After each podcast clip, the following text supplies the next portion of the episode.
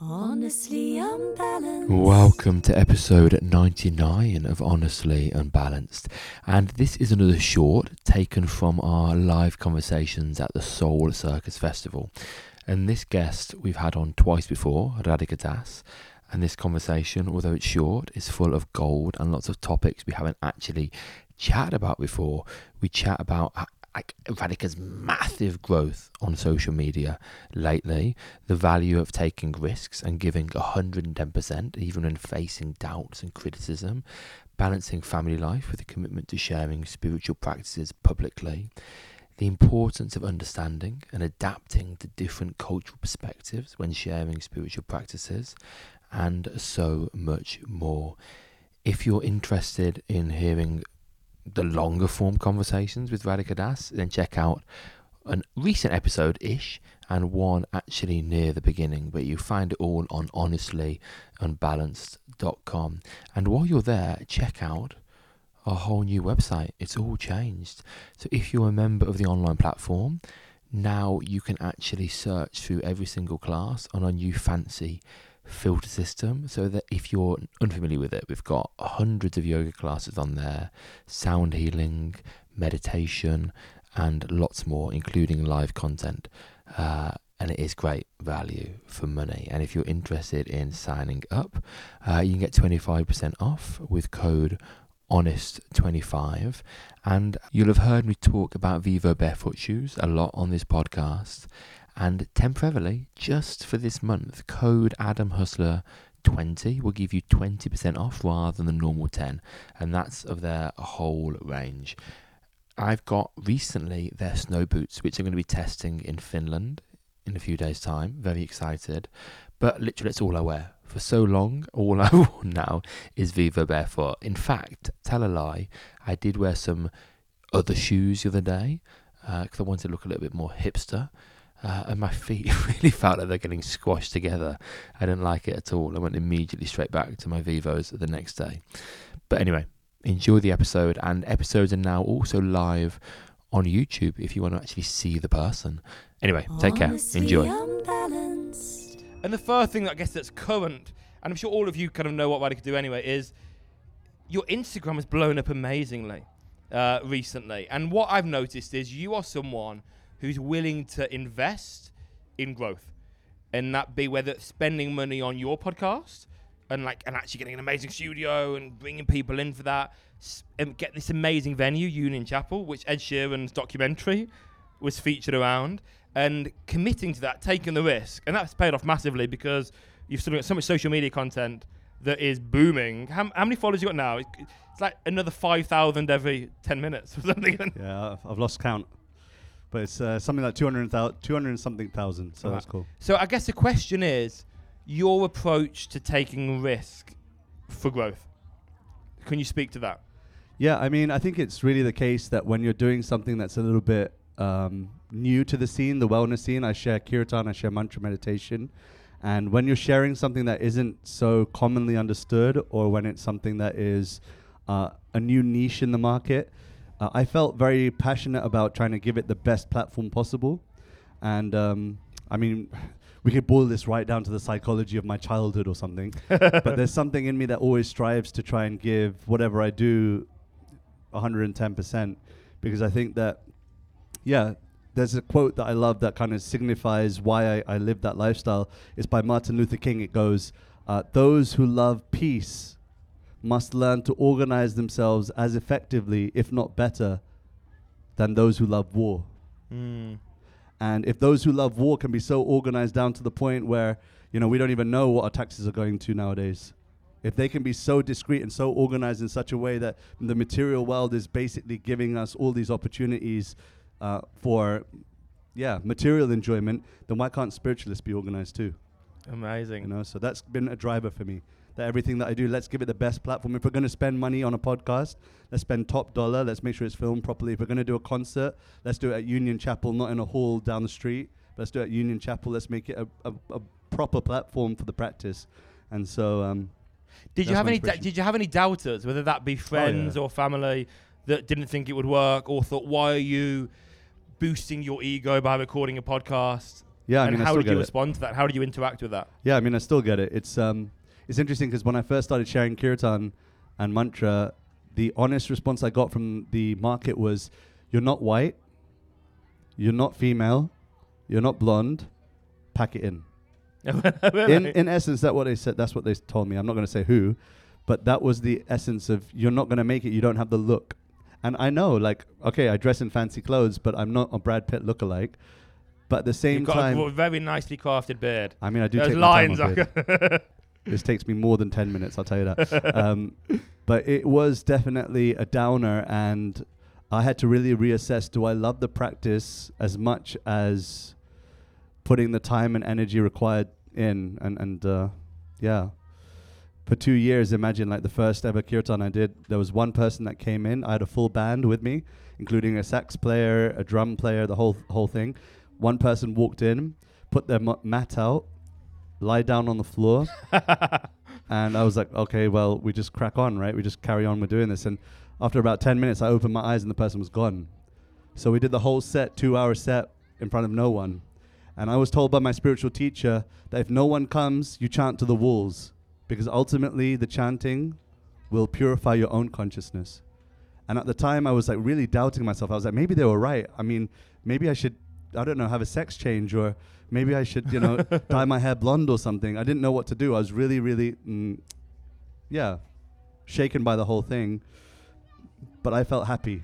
Deep within, I felt that there was something that, regardless of whether other people appreciate it or not, you have to kind of back yourself when you find a practice that is going to bring you joy and happiness. And how are people doubting you now? You said it's still happening.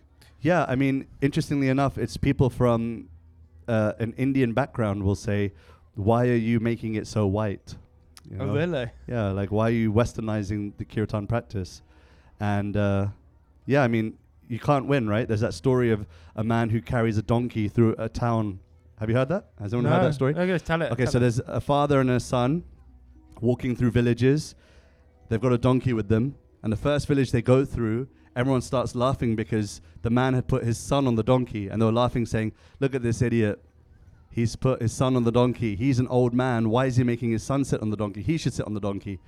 So in the next village they went through, they swapped places. The son was holding the donkey's rope, and the man was sitting on the back of the donkey.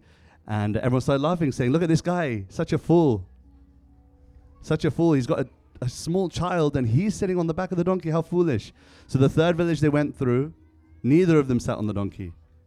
And everyone started laughing, saying, look at this fool. Look at these fools. Neither of them is sitting on the donkey. So you can't please everyone, ultimately. There's no happy ending on the story. I mean, I don't think there ever... I think there's always going to be people that just don't like us, you know? And it will get worse for you now, in the nicest way. Because your growth has been so great, which is wonderful that people are starting to be aware of what Kirtan is. You've got so many more followers now. There'll be so many more people, I'm sure, saying negative stuff. And we've had the conversation before. You know, my tactic is just block people. Just delete and block. Don't interact with it in any way. Yeah. Block and delete. What are your tactics for dealing with it? Or what are your teachers advising you? Yeah, it's a good question. How am I dealing with it? Firm resolve is one. I have firm resolve that the practice is purifying.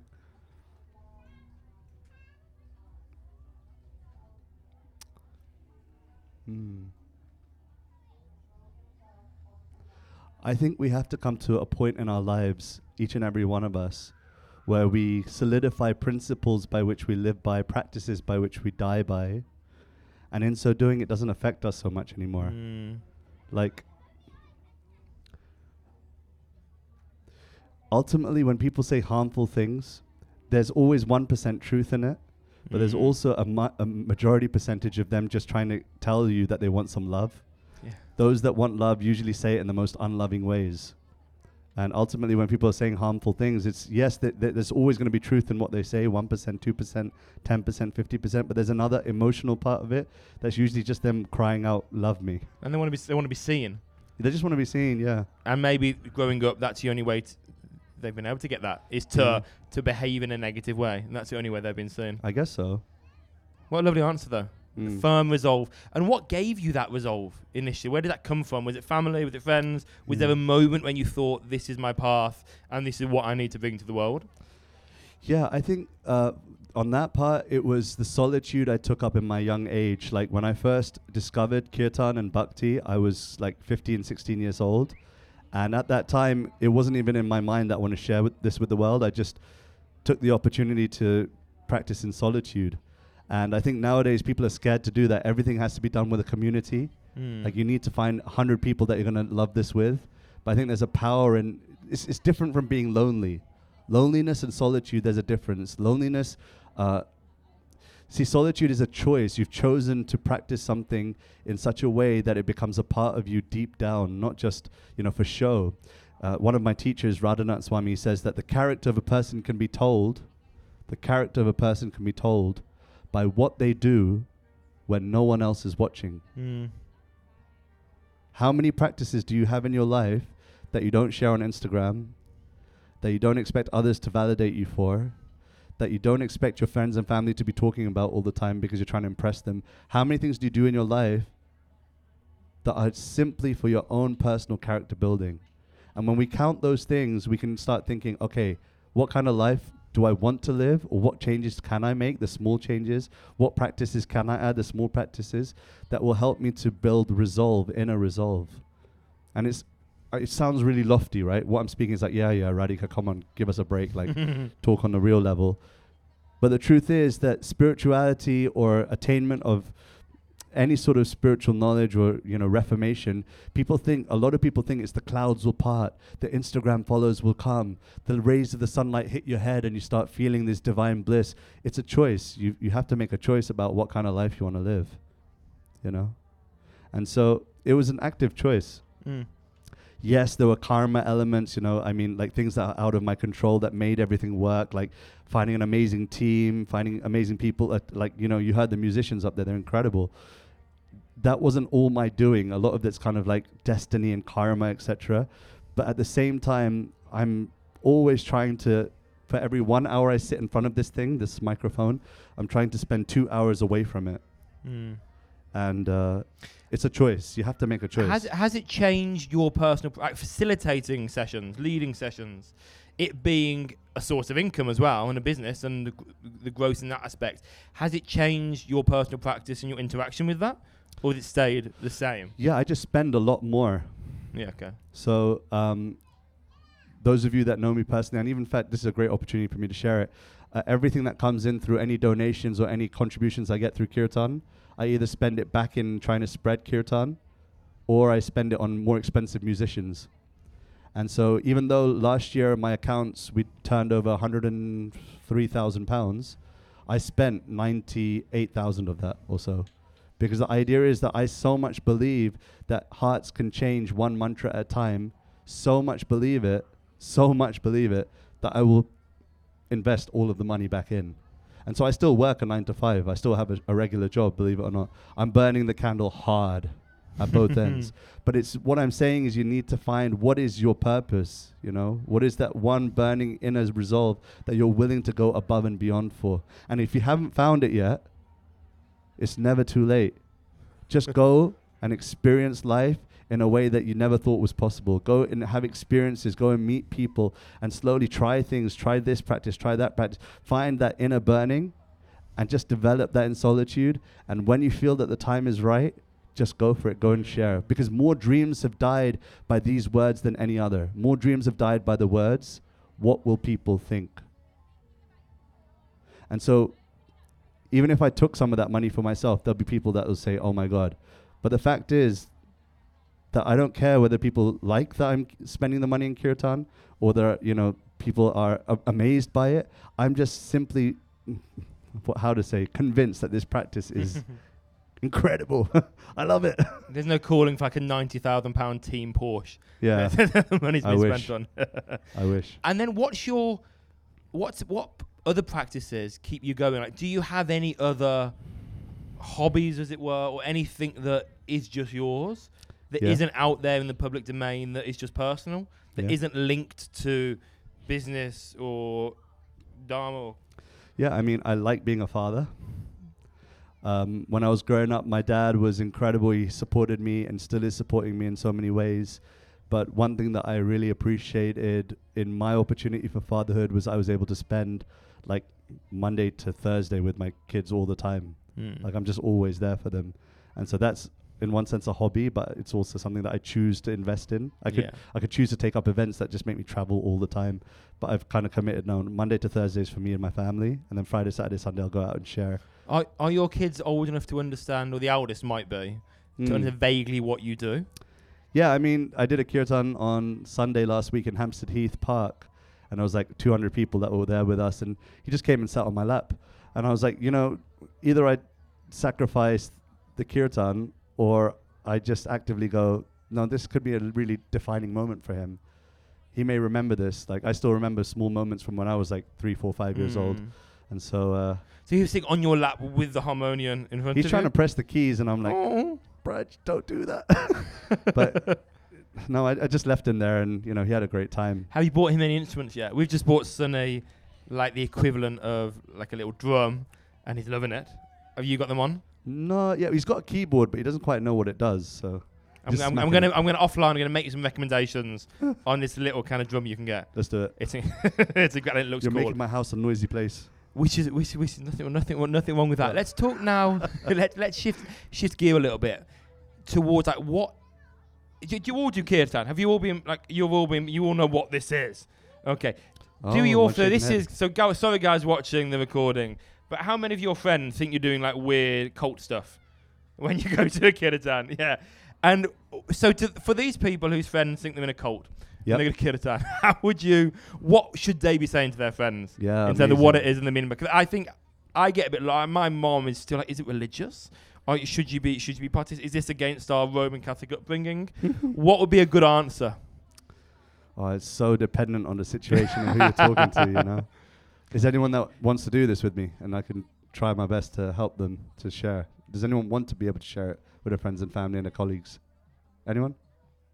If not, I will. Okay, right. Okay, so your situation. So my situation is, I was brought to, let's not do family, let's do friends. Yep. I was supposed to be a lawyer. And so a lot of my friends are now lawyers who mainly spend their evenings drinking. Okay. Both out and in. And anything to do with this world. They kind of get yoga, they understand the body bit. Because you know, for most people, yoga asana is a first entry point to you because we as Westerners we're used to moving our bodies. Yep. Okay, and that meditation's a little bit out there, but being more and the cues for Michael's 10 are incredible. Like people are more and more up for meditation, but then the idea of doing chanting is like you're weirdos. Yep. Is it like a school choir? Is it a cult? What is it? Do you even know what you're chanting? Is it Hindu karaoke? Yeah. And I think in a previous podcast, I told you about my experience of thinking when I first saw it on a big scale, and it was all white people. I was like, this is like the equivalent of going to China and seeing like lots of people wearing like nun outfits and priest outfits running around like singing hymns. Like it just felt so odd. Yeah. So that would be my situation. Okay. How would you answer those friends like in the pub? Yeah, I think that the way I'd answer it is ask whether they first want to come with you or they're asking because they're trying to cuss you up about it. Yeah. So why do you want to know? Are you interested in coming, or is it something you just like you want to pull my leg about it for the next 2 hours? And if they're genuinely interested, just say, what do you want to know? Like, what is it that's of interest? Because I think what happens is when you love something really dearly, then sometimes the tendency is we can overshare and we can start getting into the depths of things that is beyond someone's amateur experience or someone's like entry to that process. So like, you know, a lot of the time I don't use the word God because I've noticed that within Western culture, that's quite a triggering word. Or the word Lord, you know, the Lord thus said this. I heard it. There was a studio I teach in where there was this person made a real fuss about a yoga teacher using a god, or I think they were talking about. That's the tragedy. God, yeah. That's the tragedy because, like, you know, the yoga process, yoga means to connect with God. That's what it really means. It's bringing your mind and consciousness to a point where you can connect with the divine. But the problem is we've thrown the baby out with the bathwater. Have you heard that saying before, the baby out with the bathwater? It's like you take a baby, you bathe the baby, you throw the dirty water out, but then to throw the baby out with it doesn't make sense, right? So in the same way, yes, we may not appreciate the words God, religion, institution, Lord, Master, etc. We may not appreciate those terms, but the principles and the concepts behind them are still very much intact. People do appreciate that there is some sort of divine power, the ultimate truth. Some may call them Jehovah, some may call them Krishna and Radha, some may call like that. But the principle remains the same, which is that we are individuals. We have a connection with something greater, the universe, the absolute truth, whatever that name is for you. And in that way, when we can just focus on the principles more than the detail, I think that's the right way to share something. Mm. So like for someone that's never had an experience with yoga, you could go into, this is warrior 2, stand like this, let me show you, it's going to make you better. Or you could just tell them the whole idea is you stretch in the body to stretch the mind to hopefully find the divine. Cool. Yeah. I need you to come to the pub with me. Yeah. I need you to come and share. Yeah. Redo that. No, this is...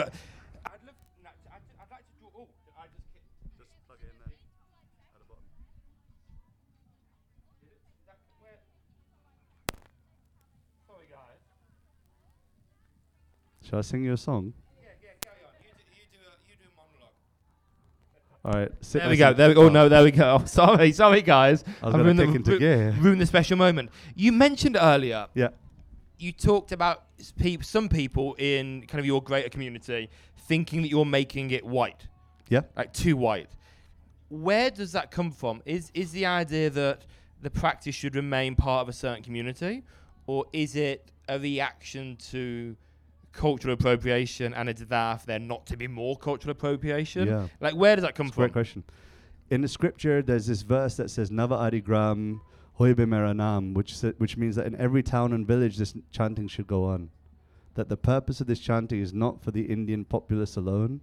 It's not for people who are born in a religious context. It's Moranam means that name should spread everywhere. Because if you have a process by which people can learn to love, why would that process be contained? Love by nature means that it should be spread. And so this process is meant for that. Mm. But those who are, in one sense, not really educated in the scripture, and this is quite a controversial statement, here we go. Here the comments come reeling in. Radhika Das, how can you say that? Well, the truth is, read the scripture. First understand. Don't just appropriate based on your own opinions. Mm. Read what the actual scripture is saying. And if you find that there is something contradictory to what I'm saying, send it to me. I'm more than happy to take the challenge. Bring it. And when you do you read in Sanskrit? I read in Sanskrit, and I read in Bengali. I read in Hindi.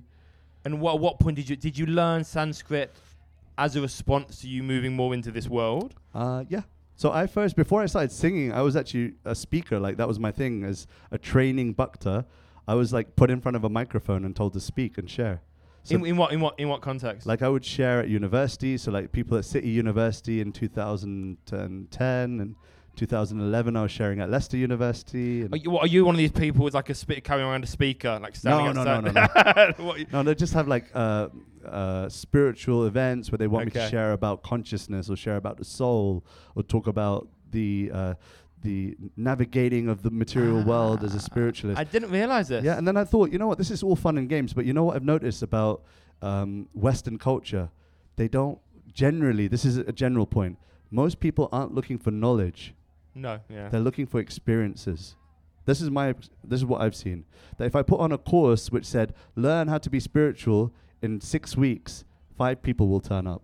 But if I put up an event that says, come and sing and dance with me, 150 million people will show up. And so I adapted. I was like, this is an opportunity for me to share spiritual culture, the Vedic spiritual culture specifically, and let me do it in a way that people are going to appreciate it. And Kirtan seems to be the way. I'm not the best singer in the world. I know that.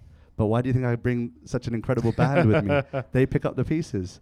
And I think it's important, like, once you find something, it's not the detail. The detail is the harmonium. The detail is the voice. Mm. The principle is I'm trying to bring about a consciousness beyond the body, a consciousness of love, a consciousness of happiness, a consciousness beyond that which people have experienced through drinking beer and having Gucci handbags, a consciousness that is completely out of the ordinary, a consciousness that might be the answer to fulfilling a life which is way, way, way, way, way, way, way, way, way much more happier than what they're currently living. In terms of the delivery of the kirtan, the leading of it, is there, you use multiple instruments. I've seen many people, like MC Yogi, deliver it through kind of a spoken word and rap. Yep. Is there a line to what you could get involved? No. Anything? Yeah, my grandfather's spiritual teacher's name is A.C. Bhaktivedanta Swami. He says it like this. You can be a spiritualist in suit and tie. Mm. And when I read that, there's another one. Here's another one. There was one time he was giving a lecture, and it was in Germany, in Berlin. And one of the audience stood up and said, "What you're doing is completely irrelevant. It's like taking a crocodile and placing it in the River Rhine. It will not survive. It cannot survive. Because you're trying to transpose a Vedic culture and Indian culture into a wet Western atmosphere. It cannot survive." And so that answer that he gave, he said, "You can be a spiritualist in suit and tie." And when that answer hit me, I was like, oh my God. Mm. You know, it's going back to that point I made. The detail may change. How you share may change. I know people that share as chefs. There's a chef that I know at Pharmacy in London.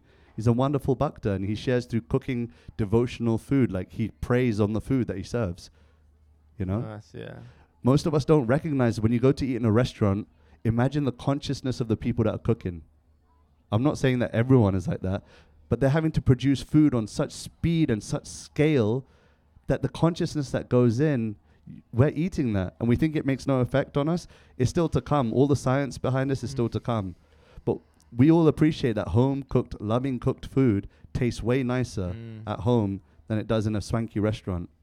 And it's because consciousness is everything. So the principle is not whether you sing it in this way or that, not whether you sing it with a saxophone or with a djembe, but the principle is that you're trying to uplift consciousness. And so do it in a way which is tasteful, which is authentic to the scripture. At the same time, don't focus on the detail too much. No. Do it in suit and tie if you want. And if you're ever in London, on that note, Omnom, the food there, so Omnom in Angel in Islington, it's just, would that be described like it's like a Bhakti restaurant, isn't it? You do stuff there, and it's incredible. Yeah, and you can kind of taste the passion. We had some, on our training, the owner came out and gave a talk, I think the owner or the manager. Yeah, VJ. Yeah. Shout out, mate. Yeah, no, it was amazing. Mm. I would love, you mentioned something there, the science is yet to come. Now, I was always someone who was, I need evidence, I need data, and then I married Holly. So I don't know if you know that, Holly, my wife, hey, Holly. Is there. Oh, see, I can't, and let's not talk about it then. No, I'm joking, no. Oh, I'm not going to offend her. No, but Holly's very different to me. Holly's full of love and light, and she does crystal sound healing, etc. And I was like, but there's no science. And then someone revealed a story to me, and I believe it was like maybe penicillin, and it was the fact that for so many years, they had no idea how it worked. Mm-hmm. They know it did something. They could see what it did, but they didn't know how it worked. And I come to think, actually, for sound healing, that might be the same. Like, for me, the quality of the science data isn't necessarily there in my based on my limited knowledge, but it does amazing stuff for so many people. Mm-hmm. And I guess, I don't know if anyone's actually researching the power of Kirtan. I'm sure... Yeah, there's quite a few studies on Kirtan and Mantra. And what are they saying? I mean, all the things you'd expect, that it's changing your mind in the way that it lowers your heart rate, it brings you to happier states, more endorphins are pumped through the body. There's a guy called TJ Power, if you want to message him on Instagram. TJ, a lot of messages coming your way, my friend. But he basically has done the science on it and shown how... Has anyone seen that experiment where they put salt on a speaker? Like, there's a speaker that's pumping music and it drops some salt on it, and it forms patterns, concentric circles and like different patterns that are shown. And the idea is that these waves are having an effect on our awareness. It's like if you're wanting to, here's the science that I guess in one sense you can all experience. Go to the gym, and what kind of music do you put on? Passionate, you can't listen to the kind of, the classical music now. 10 more reps. No, I now do that, no. Yeah, so we all use sound to change our awareness, change our consciousness. So if we believe that we're spirit souls, if we have even an inkling that there's a divine part of us, then why can sound not unlock that as well? And do you believe it works? Do you do any online stuff? And do you believe the power can be the same if people are watching a live stream or recording? It can definitely work. I just don't do it because I feed off the audience. I never come with a plan. Like even this, we didn't talk about it. The kirtan that I just did on stage over there, I didn't have what I'm going to do at 5 o'clock. No idea. I'm just going to sit and see, what does everyone look like? Okay, do they feel like they need an energy moment here? Let me just give that. And so you just have to be intuitive. And I can't do that online because no one wants to show their face because they don't have makeup on or they haven't had a haircut. One interesting thing there, and it applies to anyone that leads any kind of group session, is how to read the room.